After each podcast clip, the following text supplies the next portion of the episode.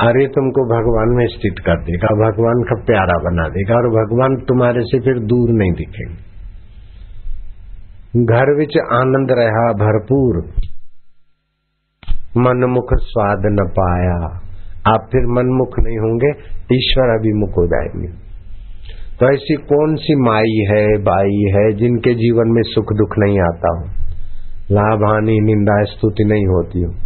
कैसा भी हो, अंदर से समझो, ठीक है। इसी का नाम दुनिया है। अच्छा हुआ। क्षमता। तो मन को खुशी होती है, तभी देखो। मन को दुख होता है, तभी देखो। दुख और सुख में अपने को पिसो मत। तो ये आपका समत्व योग हो जाएगा। इससे भी मन की दौड़ कम होने से प्राण की गति शांत होगी और आपको आभ्यंतर कुंभक की प्राप्ति हो सकती।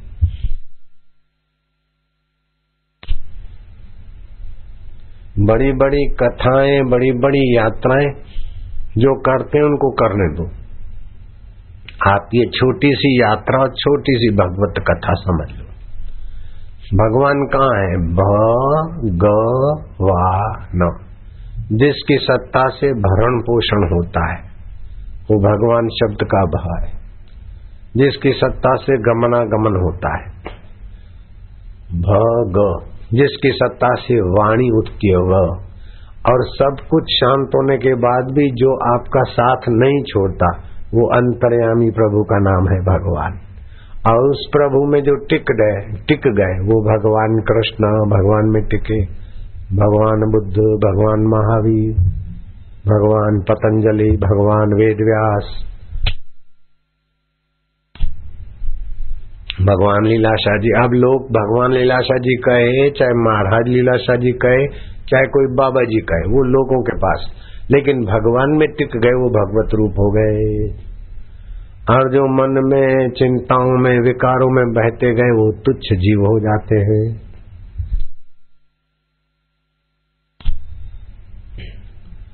तो आज का ये नया पाठ आप इस गुरु पूर्णिमा के पर्व का, एक तो समत्व युग।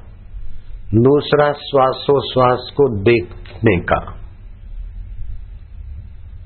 इससे आपकी आयुष्य भी बढ़ेगी और चिंताएँ, मुसीबतें कम होगी और सोचने का ढंग और मति ऊँची हो जाएगी। तीसरा है कि आप ऐसा आसन बिछा कर बैठो पूजा के समय कि जिसमें आप जो जप करते हैं तो एक प्रकार की विद्युत बनती है, ऊर्जा बनती है। और आसन अगर ठीक से बिछा नहीं तो वो ऊर्जा, वो बिजली, वो करंट धरती में चला जाता है। आप आसन ऐसी जगह पर रखो कि जहाँ प्लास्टिक बिछा हो, कंबल बिछा हो, और कंबल के ऊपर गद्दी हो, मेरा ब्लड सर्कुलेशन ठीक घूमे, जाम ना हो, पैरों को, हाथों को नींद ना आए, ऐसी जगह पर। और फिर जिसको मानते हो गुरु को, भगवान को, उनको। अपनी सिद्ध में भगवान का चित्र रखो। और मैं करता हूँ ऐसा करो। कमर सीधी, गर्दन सीधी। सांस लो तो। हरियो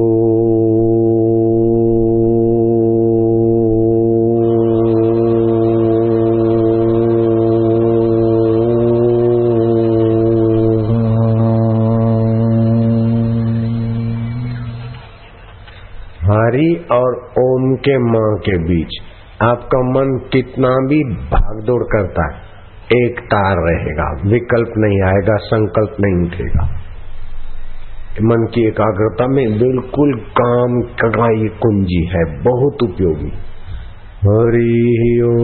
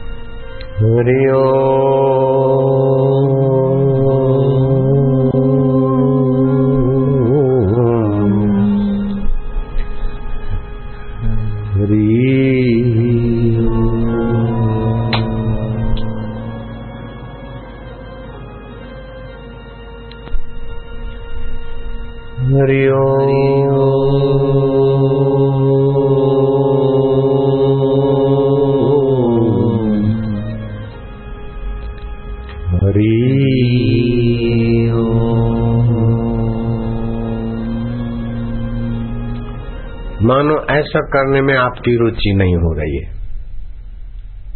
यहाँ जरा अच्छा नहीं लग रहा है। तो क्या करो? लंबे श्वास खींच लो सब। खींचो मेरे साथ।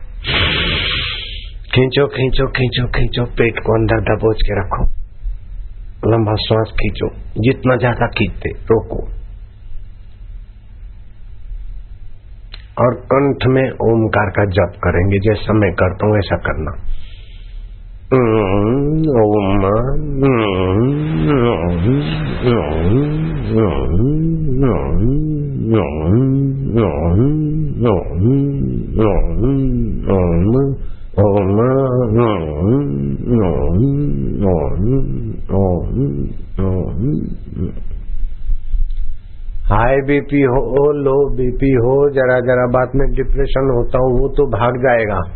लेकिन भगवान की भक्ति का रस जागेगा।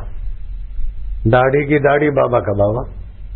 स्वास्थ्य लाभ भी होगा और समत्व योग में भी गति हो जाएगी। खाली दो बार ऐसा करना है। फिर शुरू करो।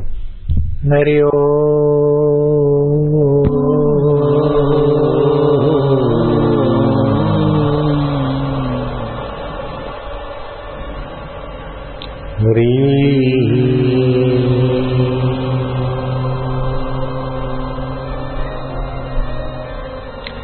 ऐसा छह मिनट रोज नहीं कर सकते क्या? अगर गाय के गोबर का उपला जलाकर करते और दो चार बूंदे घी की डाल के और उसी में प्राणायाम करते तो तो बहुत शक्तिशाली खुराक शरीर को मिलेगा, मन को मिलेगा, बुद्धि को मिलेगा, शुद्ध वायु मिलेगा। नहीं तो गोचंदन अगरबत्ती घी में जरा डुबो के जला दिया। बड़ा शक्तिशाली प्राणवायु बनता है। गाय के गोबर का धूप, धुआँ बहुत आरोग्य प्रदायक छह मिनट से लेकर आप दस, बीस मिनट तक रोज ऐसा करो। कोई बारह साल से भक्ति करता है तो उसको करने दो अच्छा है। लेकिन तुम्हारा बारह हफ़्ता ये साधना उससे तुमको आगे पहुँचा देगी क्योंकि यह अंतरंग साधन है। ये तुमको आत्मा परमात्मा में भी शांति दिलाएगा। शिव जी ने ऐसे साधन में गति कराने के लिए पार्वती को कहा इदम तीर्थम इदम तीर्थम। ये बड़ा तीर्थ है, उधर बड़ा तीर्थ है, उधर बड़ा हज है, उधर बड़ा तीर्थ है। इदम तीर्थम इदम तीर्थम, भ्राम्यते तामसा जना। जिनकी तामसी बुद्धि वो बाहर के तीर्थों में घूमते। आत्म तीर्थम न जानती कुता मोक्ष सी प्रिय। आत्मा ही परम तीर्थ है, ऐसा नहीं जानते तो मुक्ति कैसे होगी? भगवत रस और भगवत सामर्थ्य कैसे आएगा? तो तुमको ये नया पाठ देते भगवत तीर्थ में जाने का। तो छह मिनट ऐसा किया, फिर छह मिनट होठों में शांति से जब दे अथवा हृदय से। और फिर बैठने को जी करता है तो बैठो, नहीं तो लेट गए। ओम शांति, ओम आनंद। कुछ भी विचार है तो इगड़म तिगड़म स्वाह। उसमें अगर थकान है तो नींद आ जाएगी, और थकान नहीं है, प्रीति है तो आपका भक्ति योग शुरू हो जाएगा, मीटर चालू हो जाएगा। और ऐसा करके नींद में भी गए तो वो भी नींद प्यारी हो जाएगी सुखदायी हो जाएगी।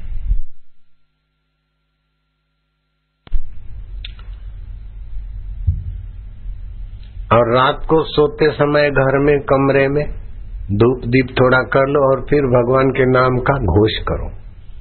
तो उससे वैखरी वाणी के वाइब्रेशन वातावरण को और दीवालों को और तुम्हारे शैजा के वातावरण को भगवतमय बनाएँगे। और ज़ोर से हास्य करो, जिससे तुम्हारा स्वभाव मधुमय होने लगेगा, सुखमय होने लगेगा। मैं तो अभी बोल के आया, जहाँ ये शहर में छोटा आश्रम बना है ना, उसका जगह पे आज दोपहर को उधर थे हम। तो सुबह माया बच्चों को उठाती ना तो या तो आलाराम की खटपट से उठाती। या तो अपनी खटपट करते है छह बज गए है साढ़े छह हुए है शनिवार है है स्कूल नहीं जाना क्या तो ऐसा तू तड़ाके की भाषा से अपना दिल भी खराब होता है और बच्चों का, बच्चियों का मन भी अच्छा नहीं रहता। नीरस हो जाता है। और नीरस बच्चे बच्चियाँ रस के लिए कुमार्ग में चले जाते अगर उनको भगवत रस मिल जाए तो कुमार्ग में नहीं जाएँगे। तो सुबह सुबह आप उठो न, बच्चों को उठाना हो। तो जो बड़े हैं उनकी नींद कम हो जाती है बड़ी उम्र में। तो जो भी दूसरों को उठाना की सेवा करते घर में तो कैसे उठाओ? पहले तो मैं भगवान कहूँ जो भगवान आनंद रूप है। जो भगवान ज्ञान स्वरूप है, जो मुझे उठाते उसी भगवान की सत्ता से इनको उठाता क्यों प्रभु जी? ऐसे करके भगवान के साथ अपना हाथ मिलाओ। एक हाथ तुम्हारा एक प्रभु का, कभी तुम ज़ोर मारो तो प्रभु आहा कर दे, कभी प्रभु ज़ोर मारे तो तुम आहा कर दो। हा। सुबह सुबह प्रभु के साथ हाथ मिलाने का मज़ा लो और फिर घर में चक्कर मारो। जागो। मोहन प्यारे जागो प्रभु के दुल्हारे पांडुलंग के प्याले बबलू दुल्हारे जागो लाला प्यारे लाली दुल्हाली सरस्वती की प्यारी, जागो बिटिया दुलाली बेटी तुम्हारी प्रेमिका बन जाएगी, कुमार्ग में नहीं जाएगी। माँ का रस मिल गया, पिता की कृपा का रस मिल गया। नीरस बच्चे ही कुमार्ग में जाते हैं। अंदर से भगवत रस मिले तो कुमार्ग में काय को जाते? तो माया तुम्हारी भी क्लास ले लू। सुबह उठ के दम मत मारो बच्चों को। ये तो ऐसा है, ये तो ऐसी है तो ऐसी नहीं। ऐसा वैसा उनका मन है, वो तो भगवान के दुलारे हैं। जाग बोलो ना, मार खाना है क्या? चुप बैठी, कोई इधर पिक्चर देखने आई कहीं गाँव के फाड़ के देख रही? गाओ सब। जागो मोहन प्यारे, जागो प्रभु के दुल्हारे जागो लाला, प्यारे लाल दुल्हाली बिटिया प्याली बिटिया कितनी अच्छी हो जाएगी माँ के लिए। ये तुम्हारा बापू जी जब बच्चे थे ना तो मेरी माँ सुबह जल्दी उठती और हाथ की चक्की पर आटा पीसती।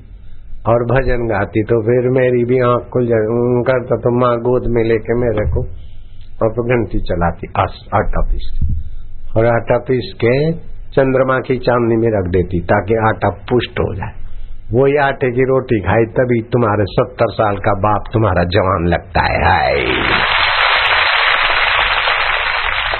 अरे तुम तो अपने घर वालों को क्या मील में कब आटा पीसा? कब होलसेलर के पास आया सेमी होलसेलर के पास आया, फिर रिटेल वाले के पास आया, फिर तुम्हारे घर में आया। कई सोन कीड़े भी पीस गए तो क्या क्या मशीनों में आटा पीसा बाज़ार का अच्छी सोजी निकाल लेते क्या क्या सार रही। एकदम पाउडर कर देते, तेज मशीनों से तो शक्ति गेहूँ की हार लेते। घर की चक्की में आटा पीसना चाहिए। हम ऐसे बाजारू आटा नहीं खाते अपना थोड़ा पिसा हुआ आटा।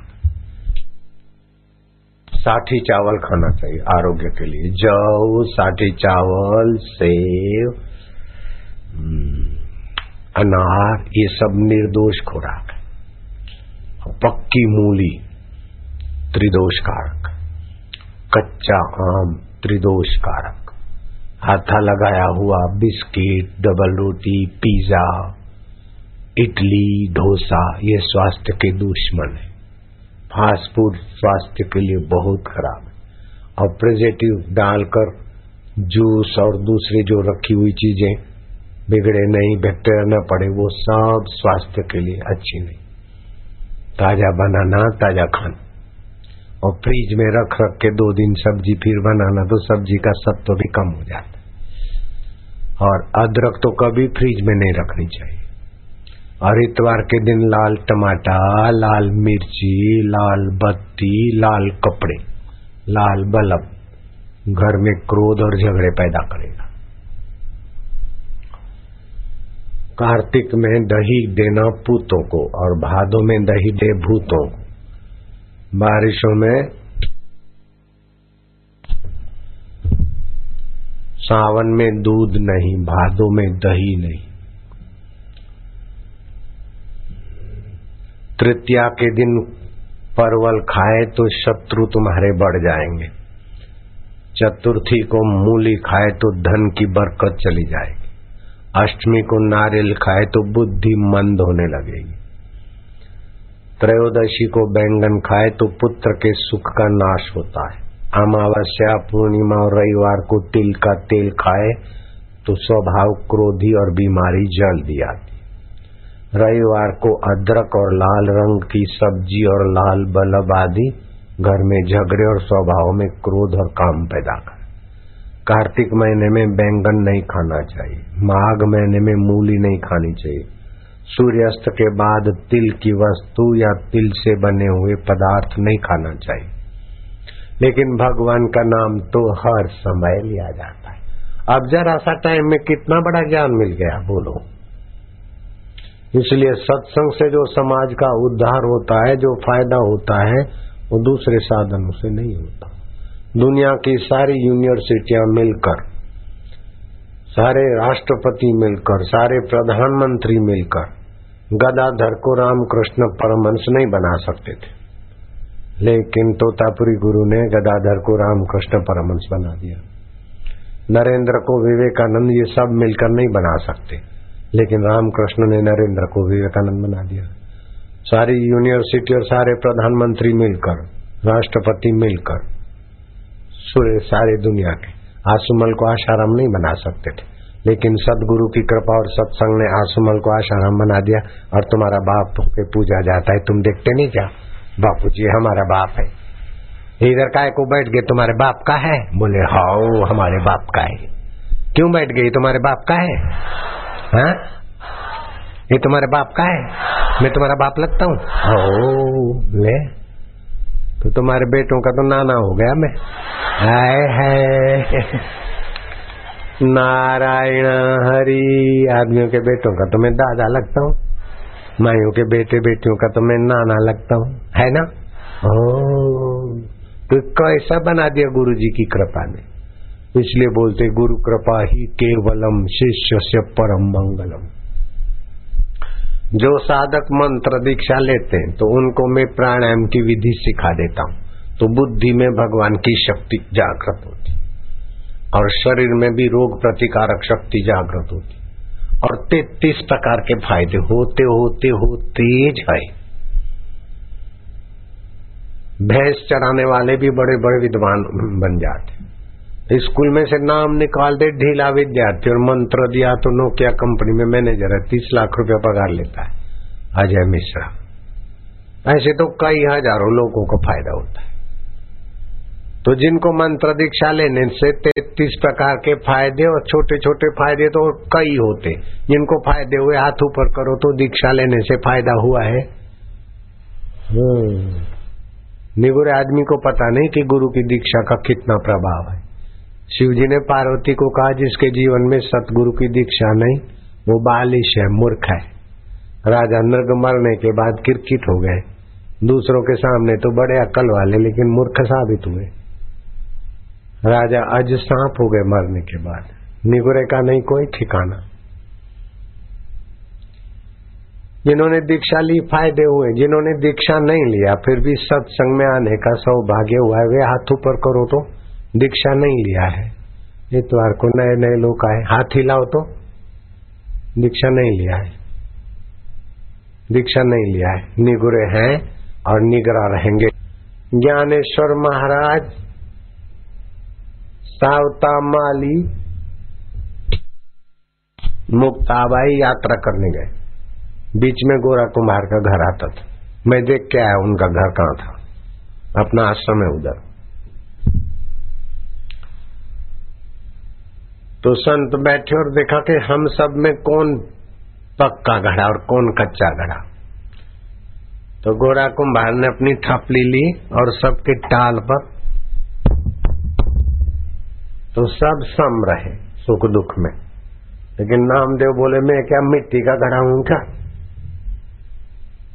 तो गोरा कुम्हार बोला, ये कच्चा घड़ा है। ज्ञानेश्वर ने कहा बिल्कुल कच्चा घड़ा है समता नहीं है। दुख में दुखी हो जाता, सुख में सुखी हो जाता तो कच्चा है। सुख दुख स्वप्न, उसको जानने वाला आत्मा परमात्मा, ज्ञान स्वरूप अपना। अभी इनको नहीं हुआ है कच्चा घड़ा तो नामदेव को और दुख हुआ। और मंदिर में गए, माजा विठ्ठला लवकरे माझ्या पांडुरंगा तुमचा भक्त दुखी आहे माझ्या विठ्ठला माझे विठ्ठल माऊली लवकरे ऐसे करते करते, प्रार्थना करते करते चुप हो जाते। जब कुछ नहीं करते तो प्रार्थना गहरी जाती। तो फिर विठ्ठल प्रकट होते। बोले, काय रे नामिया? बोले, सब संतों ने मेरे को कच्चा घड़ा साबित किया है सावता माली, ज्ञानेश्वर महाराज, गोरा, कुंभार, मुक्ता भाई और दूसरे सब मेरे को कच्चा घड़ा बोल। तो बोले, तू कच्चा है ना? ए पांडुरंग, तुम भी मेरे को कच्चा बोलते। तुम तो बोलते कि नाम या तू मेरा प्रिय भक्त है। और अभी मैं कच्चा हाँ बोले। मेरे को बुलाता है, मैं आता हूँ तो तुम खुश हो रहा है मैं जाता हूँ तो तू दुखी हो जाता है तो जो सुखी दुखी होता है तो कच्चा है ना? तो बोले, काय करूँ? बोले, सुख, दुख, स्वप्न, उसको जानने वाला सोहम स्वरूपात्मा अपना, ऐसा ज्ञान देने वाले शिवोबा खेचर के पास जाओ। और उस गुरु को राज़ी करो, उनका उपदेश लो और फिर समता लो तो विठल के दर्शन के बाद भी गुरु दीक्षा की ज़रूरत पड़ी। और शिव जी की पत्नी होने के बाद भी वामदेव गुरु से दीक्षा की ज़रूरत पड़ी। काली माता प्रकट हो जाती थी गदाधर के सामने। और काली माता प्रकट होकर गदाधर को कहती थे, तोतापुरी गुरु से दीक्षा लो। और फिर वो गदाधर, तोतापुरी की कृपा से रामकृष्ण बने।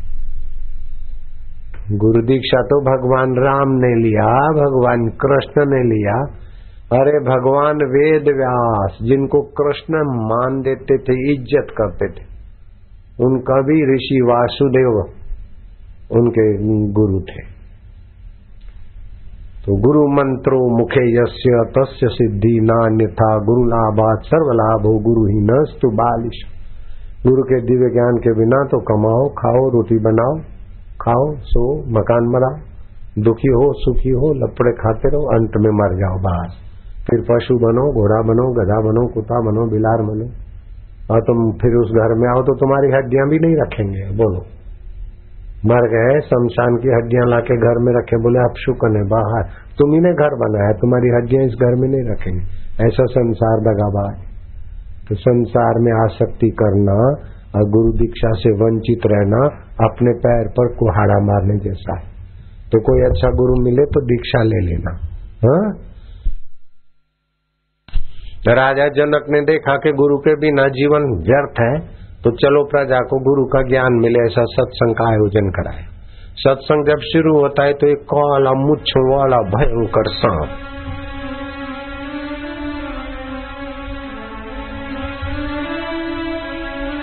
समझ ले?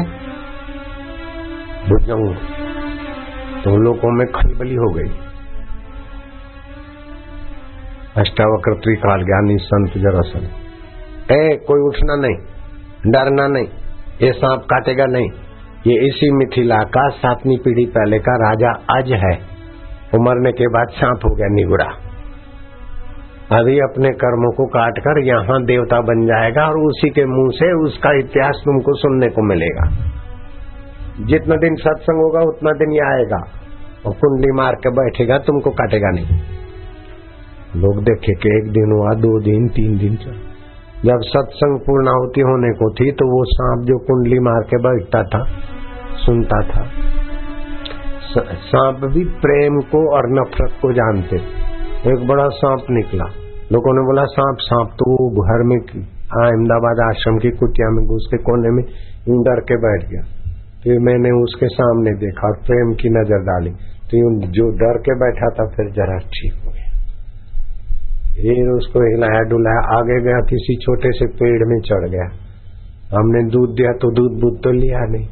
लोग ताजुब करने लगे उस समय तो इतना मकान मकान नहीं था, जंगल जैसा था मोटेरा आश्रम। तो एक मिनिस्टर भी आके रहता था रेवेन्यू मंत्री गुजरात का। उसने साबरमती से फोटोग्राफर को बुलाया। क्यों ऐसा? फिर वो एक गमले में बैठ गया सांप होता है ना, तुलसी का गमला खाली मिट्टी का होता है ना, जिसमें गमला बमला लगाते। छोटा सा था, उसमें यूँ बैठ के और फन चढ़ा के तो वो गमला में नहीं उठाया। तो कान को भी तो काट सकता है, नाक भी पकड़ सकता, कुछ नहीं किया। जिस बड़ को फेरा फिरते, वहाँ चढ़ाया, कभी पूछ खेची। तो वो सब देख के रह गए। तो फोटोग्राफर आया तो क्लिक दबाने लगा। कितने डिफरेंट पोज ले लिए उसने। हाँ वो जब मैगजीन छपना था, उससे फ़ोटो लेने गए, बोले, खुशी खुशी में हमने फ़ोटो तो बहुत निकाले, लेकिन रोल डाला ही नहीं था। आज देखिए तो प्रेम की भाषा पेड़ पौधे भी समझते, सांप भी समझते तो भगवान नहीं समझते क्या? तो भगवान अपने हैं, हम भगवान कैसा करके प्रीति पूर्वक भगवान का स्मरण करना चाहिए। तो उसने सत्संग सुना। अब सातवां दिन जब कथा पूरी होने की थी तो फन बार बार सीधी करके और फन पछाड़े। बार बार सीधा वो फन पछाड़े। पाँच पच्चीस झटके फटके लगे, फिर किसी पत्थर पे कंकड़ पर उसकी फन टकराई, मुँह में से थोड़ा खून निकला और उसकी जीव रूपी ज्योति निकली और देखते देखते देवता के रूप में प्रकट हो।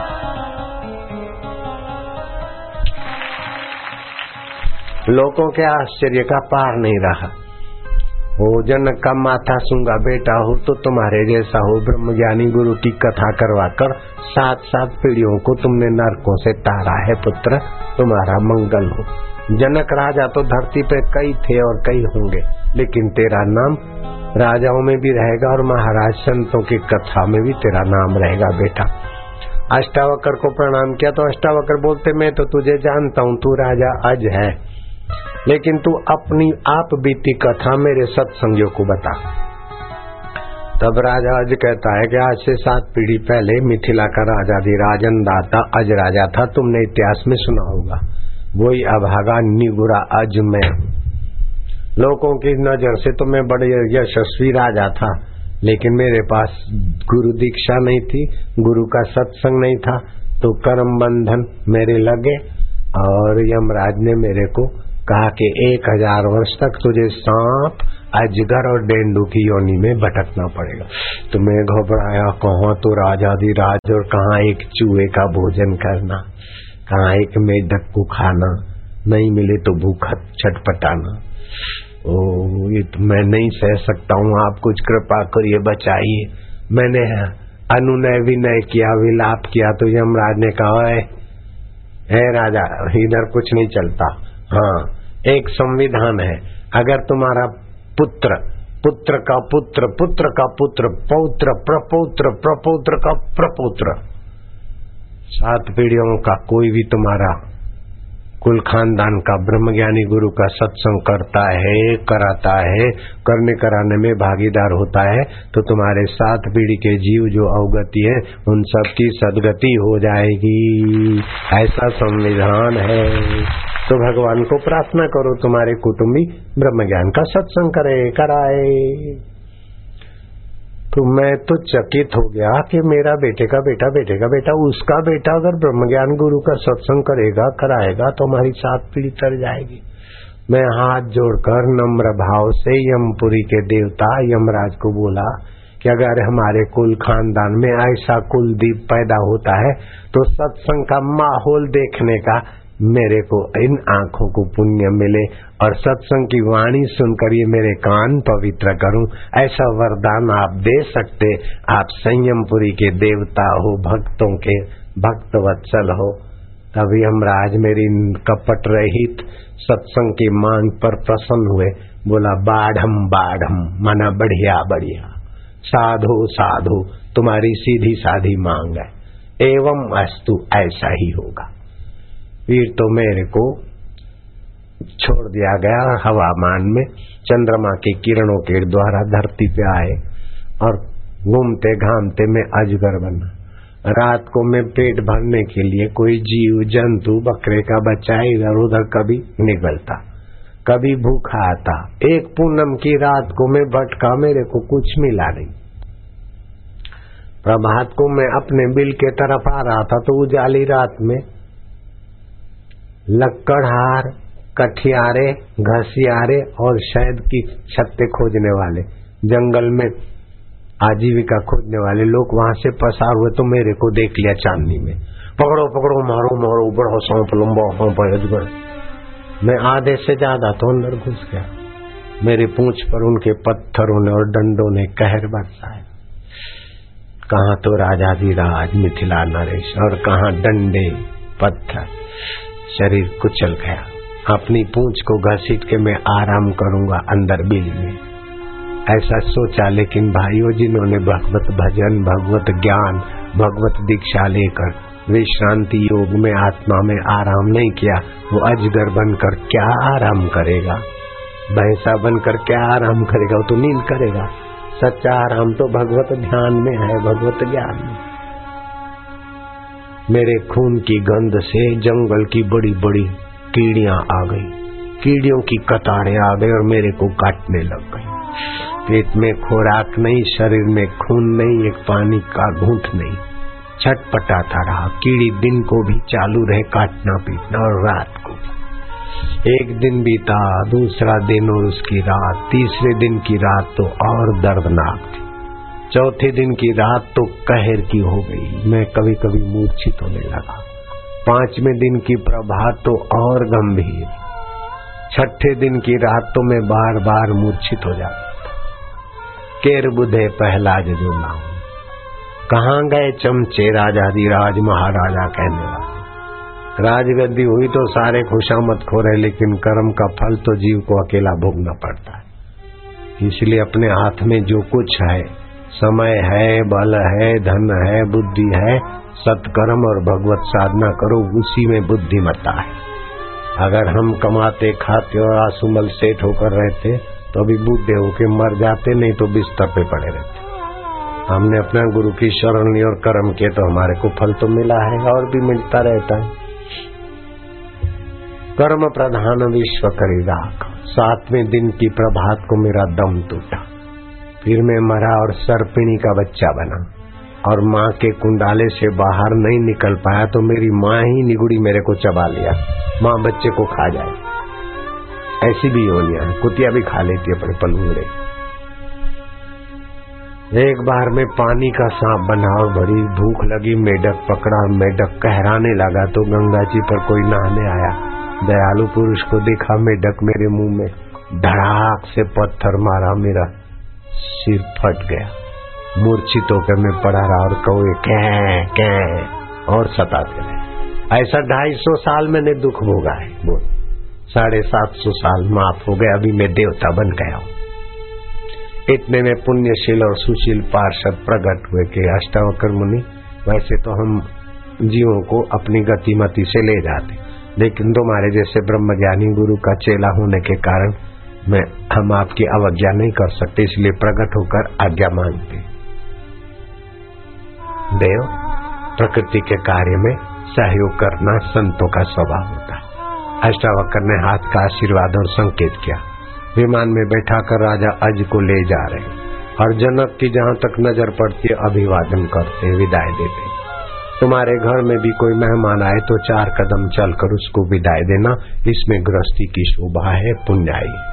आओ आदर देना चाहे तुम्हारे से बड़ी पार्टी हो, चाहे छोटी पार्टी हो। तुम्हारे घर आया है अतिथि। मीठे वचन, पानी का ग्लास, कुछ खाने को दो तो अच्छा है, नहीं तो कम से कम। मीठे दो वचन और पानी का ग्लास तो दे आव नहीं, आदर नहीं नई नैनन में नेह। तुलसी वा घर न जाइए, भले कंचन बरसे में चाहे उसके घर में सोने की बरसात पड़ती हो, तुम्हारे क्या काम की? तुम उसी जगह जाओ जहाँ आओ, आदर्श ने हो। लेकिन गुरु के द्वार पर माता पिता के द्वार पर आओ आधन मिले न मिले, अनादर मिले दस दस धक्के मिले, फिर भी गुरु के द्वार पे जाना है, वो तपस्या हो जाता है, भक्ति हो जाता है। गुरु के द्वार पर आओ, आदर चाहेगा तो तो डब्बू रह जाएगा। हम्म। हम तो गुरु के द्वार पर सेवा करते, बर्तन मांजते तो हाथ में से खून निकल जाता, पथरीली ज़मीन। पहाड़ी। किसी को पता न चले वो पट्टी बाँध देते। और कितना मान अपमान, सब सब के सेवा करते थे तो हमको कितना कुछ मिला है। ब्रह्मा जी के पास तराजू नहीं है तोलने की। बोलो। ऐसा गुरु की कृपा से मिलता है ज्ञान, कृपा आत्म सुख गुरु को एक शरीर में देखते तो धोखा खाते। देखने भर को गुरु शरीर में अनंत ब्रह्मांड व्यापिनी, चित्त शक्ति चेतना के साथ एकाकार होते गुरु। राजा जनक ने अष्टावकर को कहा, आप तो योग शक्ति जानते मेरे को योग विद्या सिखाओ तो मैं मर मरने के पहले योग विद्या के बल से अपने पूर्वज जो भी किसी योनि से स्वर्ग में आए, उनको मैं जरा मिलकर प्रणाम करके आऊ। अष्टावकर ने उनको योग विद्या सिखाई। मैं भी तुमको बता सकता हूँ। ऐसे बापू जी नहीं बनाऊ। पापड़ वेले मैंने बहुत किस्म किस्म की साधना की। ये ना भाई साई थी बस। सभी किस्म के साधकों को यहाँ सत्संग में से मिलता है। चाहे शैव हो, चाहे शाक्त हो, चाहे मुसलमान हो, चाहे ईसाई हो, चाहे माई हो, चाहे मावा हो, चाहे गणपत्य हो, चाहे वैष्णव हो, चाहे देवी के पूजक हो, सबको मेरे सत्संग से कुछ न कुछ नया प्रकाश और ज्ञान और बल मिलता मिलता मिलता है जय जय सियाराम साधु संतों से भी पूछो। उनको भी मिलता है। चार चार घंटे आके बैठते। हरिद्वार में तो बहुत साधु आके बैठे। तुमने लाइव टेलीकास्ट में देखा होगा। अय हज़ारों साधु। अय अखाड़े वाले, कोई नव निरंजनी कोई नए अखाड़े, जूना अखाड़ा निरंजनी। हाँ कोई त्यागी, शैव, शाक्त, हरिद्वार में तो साधुओं के गढ़ कई कई पंथ वाले साधु, संत आके मेरे सत्संग में चार चार घंटे बैठते, तीन तीन घंटे बैठते। इधर भी बैठे न महाराष्ट्र में भी। सब जगह बैठे। वो वहाँ साधु लोग बैठे। साधु बाबा खड़े होके दर्शन देना जरा। साधु बाबा खड़े हो जाओ सब। इतने देखो, डजनों साधु इधर भी आए, है ना? ओम नमो नारायण। सबको आशीर्वाद दो, भगवान में मन लगे। आजकल तो साधुओं को बदनाम करने का फ़ैशन हो गया है। हिंदू साधुओं को बदनाम करते, पादरियों को कोई नहीं करता, दूसरों को नहीं करता। ये हिंदू धर्म की जड़ें काटने के लिए हिंदू साधुओं को और हिंदू देवी देवताओं को बदनाम करने का साजिश बहुत चलती है, विदेशी मीडिया वालों का। मैट अपने हिंदू हिंदू साधु का आदर नहीं करेंगे तो हिंदू धर्म मिटाने वाले हिंदू का सादर, हिंदू साधु का आदर करेगा क्या? हिंदू हिंदू संत का सम्मान नहीं करेगा तो जो हिंदुओं को बिखेरना, तोड़ना चाहता है, वो करेगा क्या? तो हिंदुओं को संगठित होकर हिंदू साधुओं का आदर सत्कार करना चाहिए। उन पर कोई जुल्म होता है तो हिंदुओं को संगठित होकर हल्ला बोल करना चाहिए। नारायण हरि नारायण हरि। अष्टावकर ने विधि सिखा दी। वो जमाने में दो महीने में सिद्धि होती है, अभी चंचल जमाना है तो चार महीने लगेंगे, मैं भी तुमको बता सकता हूँ। लेकिन उसमें ज़्यादा दम नहीं है, खतरा ज़्यादा है। निकल तो गए फिर बाहर से घुसे नहीं तो मर जाए। बोले बाबा हमारा वो चला गया बेचारा सुगंध न लियो वापस ही न मोटो किसी लोक लोकांतर में आ गए फिर रिटर्न बैक नहीं हुए तो उसमें खतरा भी है। शाम का ऐसा शाम को ऐसा थोड़ी सिखाएँगे। और हाँ, तो सीधा ब्रह्म गया। नहीं तो फिर सोपारी बेच अष्टावकर ने जनक को सिखा दिया, और जनक गए, संयमपुरी के देवता ने कहा, तुम मर के नहीं आए, तुम तो विद्या के बल से आए।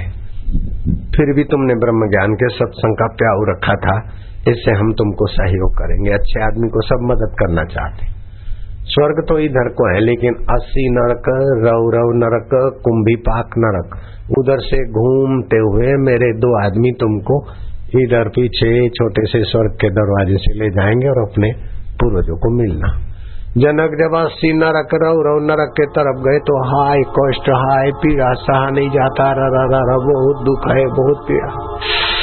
जनक ने लंबी सांस लिए क्या है? बोले महाराज पुण्य फल तो चाहते पुण्य नहीं करते। दिखावा करते और पाप फल नहीं चाहते और पाप बड़े चालाकी से करते। ऐसे लोगों को यहाँ बराबर भोग योनि मिलता है सजाओ। आग में जलाते, जल के मरते नहीं, पानी में डुबाते घुट कर डूबते नहीं, हथियार मारते और फिर फिर से उनके अंगों को पीड़ा होती लेकिन मरते नहीं। जैसे सपने में कोई काटे, पीटे, फिर भी मरते नहीं ना, ऐसे भोग योनि है। जनक ने जरा सा सांस ली, थोड़ी देर विश्रांति योग में चले गए। श्वासोश्वास का चार उंगल कम हो गया, शांत हो गए। संकल्प सिद्धि हो गई, इन विचारों का कष्ट मिटे। जनक ने आँख खोली और अपनी निगाह डालती तो सब लोग आनंदित हो गए। महाराज, जुग जुग दियो, जनक राजा की जय हो। बोले, क्या है? बोले, महाराज, आप ब्रह्म ज्ञानी संत हैं। आप विश्रांति योग किए हैं। सुख दुख में समता का अभ्यास है आपका। तो आप समत्व परमात्मा में डूबकर आपकी निगाहों से आध्यात्मिक ओरा पड़ी तो उन पापियों के पाप कट गए। उनको शांति मिली। अब नरक के जीवों पर दृष्टि पड़ती है तो नार के जीवों की अशांति दूर हो गई तो अभी कल युग में भी तो नरक है। किसी को पत्नी का दुख, किसी को पेट का, किसी को नौकरी का तो किसी को बदली का तो किसी को बेटे का तो किसी को कुछ। और महँगाई डाकर ने तो लोगों का गला दबो दिया, कमर तोड़ दिया पोल्यूशन ने और महँगाई ने। फिर भी ये तीन दिन के सत्संग में नारकीय दुख हमारे गायब हो गए और स्वर्ग को भी लज्जित कर दे। ऐसी शांति और आनंद वही गुठारी पति का हमको प्राप्त हुआ है। हज़ारों लाखों आदमी बैठने की सुविधा नहीं, पानी नहीं, चाय नहीं। किसी के शादी में 200 आदमी जाते, चाय, आइसक्रीम, नाश्ता, फिर भी कोई रूठता है, कोई झगड़ा होता है। वो बेचारा दुल्हा का बाप और दुल्हा के रिश्तेदारों को तो महीना भर तैयारी करनी पड़ती नाक में दम आ जाता है। दो चार सौ बरातियों को संभालना। इधर लाखों लाखों बरातियों को कोई संभाल लो, चाहे न लो, सब आनंद में, सब मौज में। ये सत्संग का जनक रूपी वैंकुट नहीं है तो क्या है? तो जो सत्संग करते हैं, कराते हैं, सत्संग करने, कराने में भागीदार होते हैं, वो मानव जात का बड़ा हित करते हैं। तो आप सभी को धन्यवाद है। आठ प्रकार के दान होते हैं। भूमिदान, सुवर्णदान, गौदान, गौरसदान, कन्यादान, विद्यादान, लेकिन सत्संग दान सबसे ऊँचा है। कन्यादान के बाद भी जमाई हरामी हो सकता है, जुआरी हो सकता है। हवाला कांड वाला, कई जमाई थे, हवाला कांड वालों की भी पत्नियाँ तो थी। विद्यादान भी मिला, कई डॉक्टर हैं, कई वकील हैं, फिर भी गड़बड़ी कर देते। लेकिन सत्संग दान मिलता है तो पापी का पाप छूटता है, अभिमानी का अभिमान छूटता है, चिंतित की चिंता छूटती है, रोगी के रोग कम होते हैं। अब भक्त को भक्ति मिलती है और भक्त को भगवत रस मिलता है। भगवत रस वाले को भगवत ज्ञान मिलता है। भगवत ज्ञान वाले को भगवत विश्रांति योग भी मिल जाता है। सत्संग में सब कुछ मिलता है। और बाहर से मिलता हुआ दिखता नहीं, जो बाहर से मिलता हुआ दिखता है वो टिकता नहीं, और अंदर से मिलता और बाहर से दिखता नहीं, वो कभी मिटता नहीं। मेरे को जो मिला तुमने देखा नहीं, हमने देखा नहीं, लेकिन मिटता ही नहीं। दिखने वाला मिथ्या होता है, जिससे देखा जाता है, उससे मिलता है, वो सत्य होता है। तो सत्संग सत्य प्रकाश, सत्य ज्ञान मिलता है।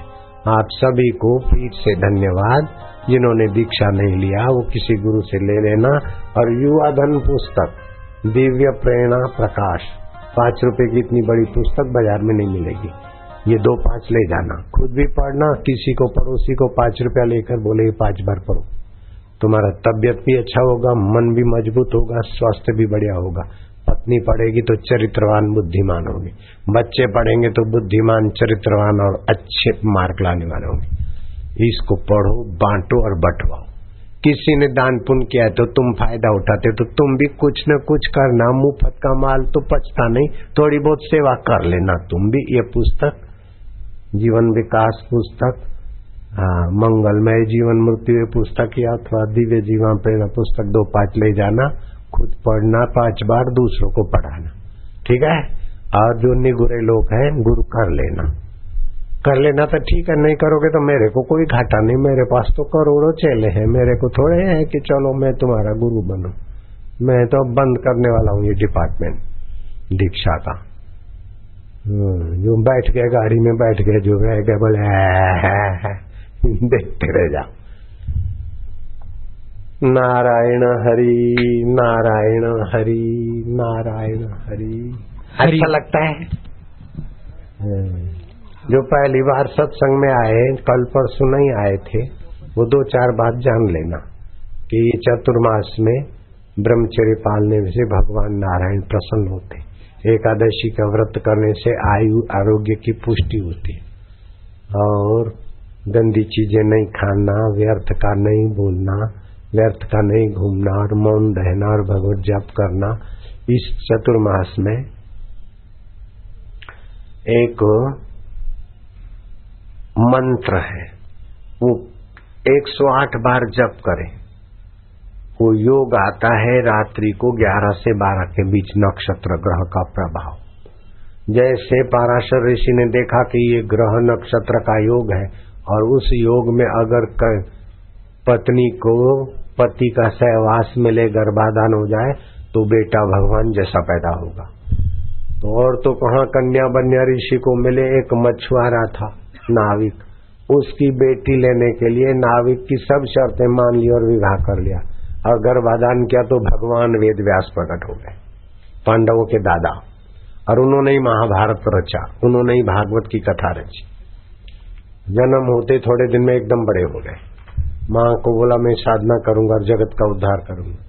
बोले, बेटा, मेरे काम कैसे आएगा? बोले, तेरे को मुसीबत पड़ेगी, तू याद करेगी, तब आ जाऊँगा। तो ती, तीन बेटे हुए वे तो किसी कारण मर गए बीमारी में। तो तीन बहू है बिचारी विधवा। संतान नहीं राज कौन चलाएगा? तो वेद व्यास जी का स्मरण किया बोले देखो तुम्हारी भाभियाँ बेचारी विधवा हो गई अब इनकी गोद भरो। तो बोले माँ मैं तो साधु हूँ फिर भी तुमको वचन दिया है ये भाभी स्नान करके मेरे सामने से पसार हो जाएगी तो मैं नेत्र से उनमें गर्भाधान कर दूँगा।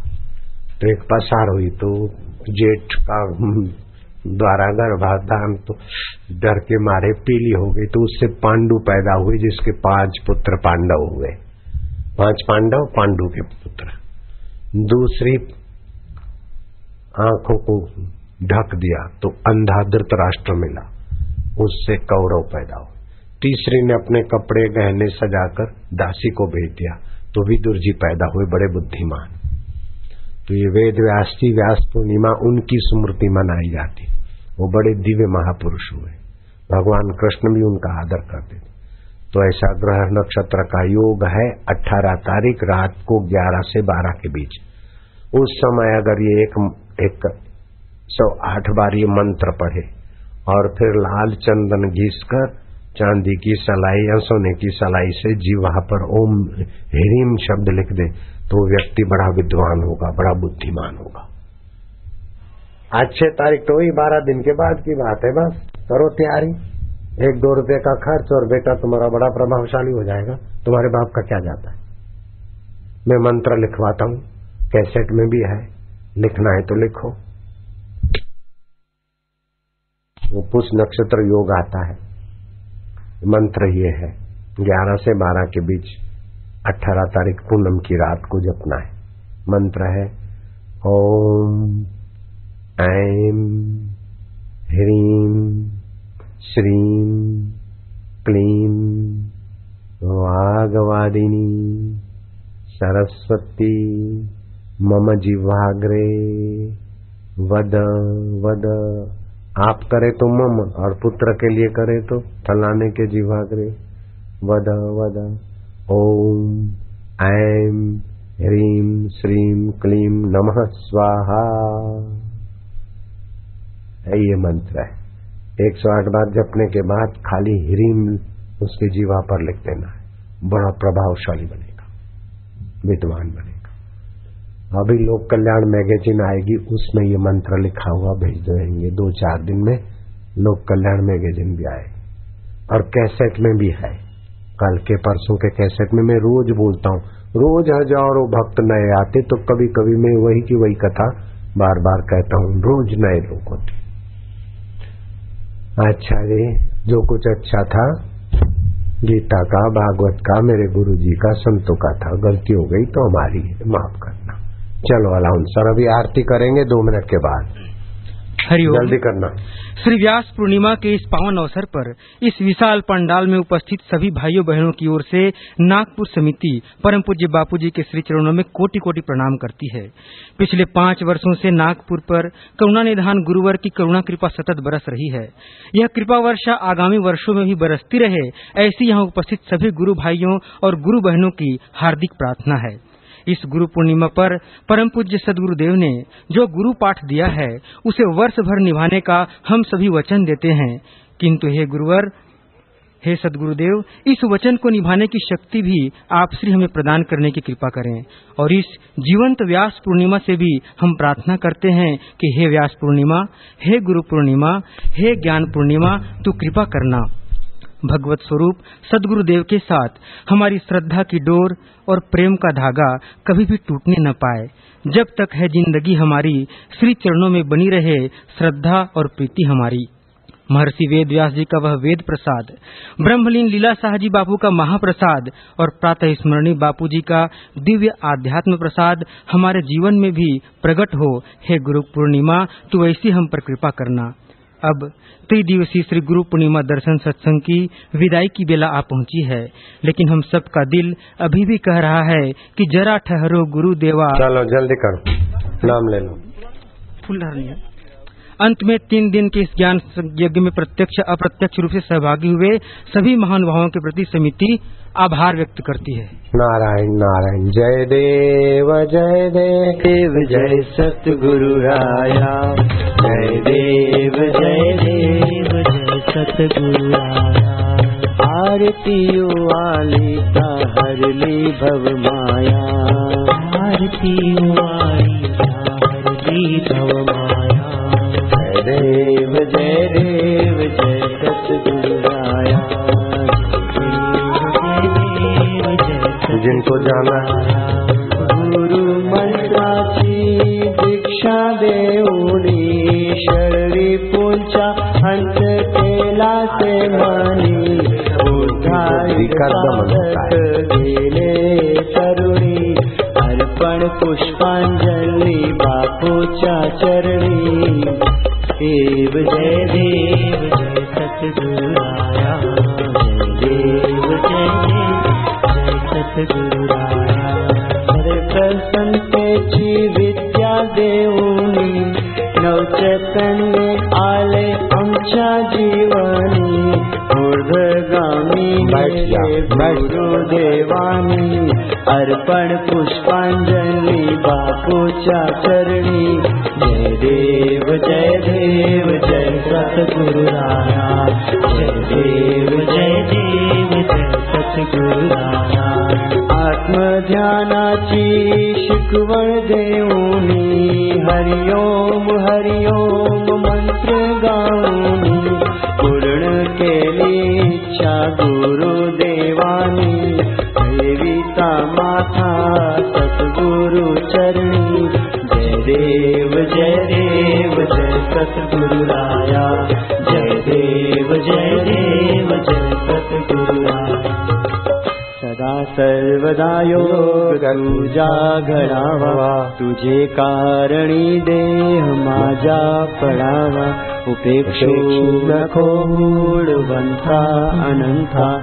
रघुनायका मागणी हेच जाता। ज्या ज्या ठिकाणी मन जाय माझे त्या त्या ठिकाणी निज रूप तुझे मीठे वितो मस्तक ज्या ठिकाणी तिथे तुझ सतगुरु पाय दे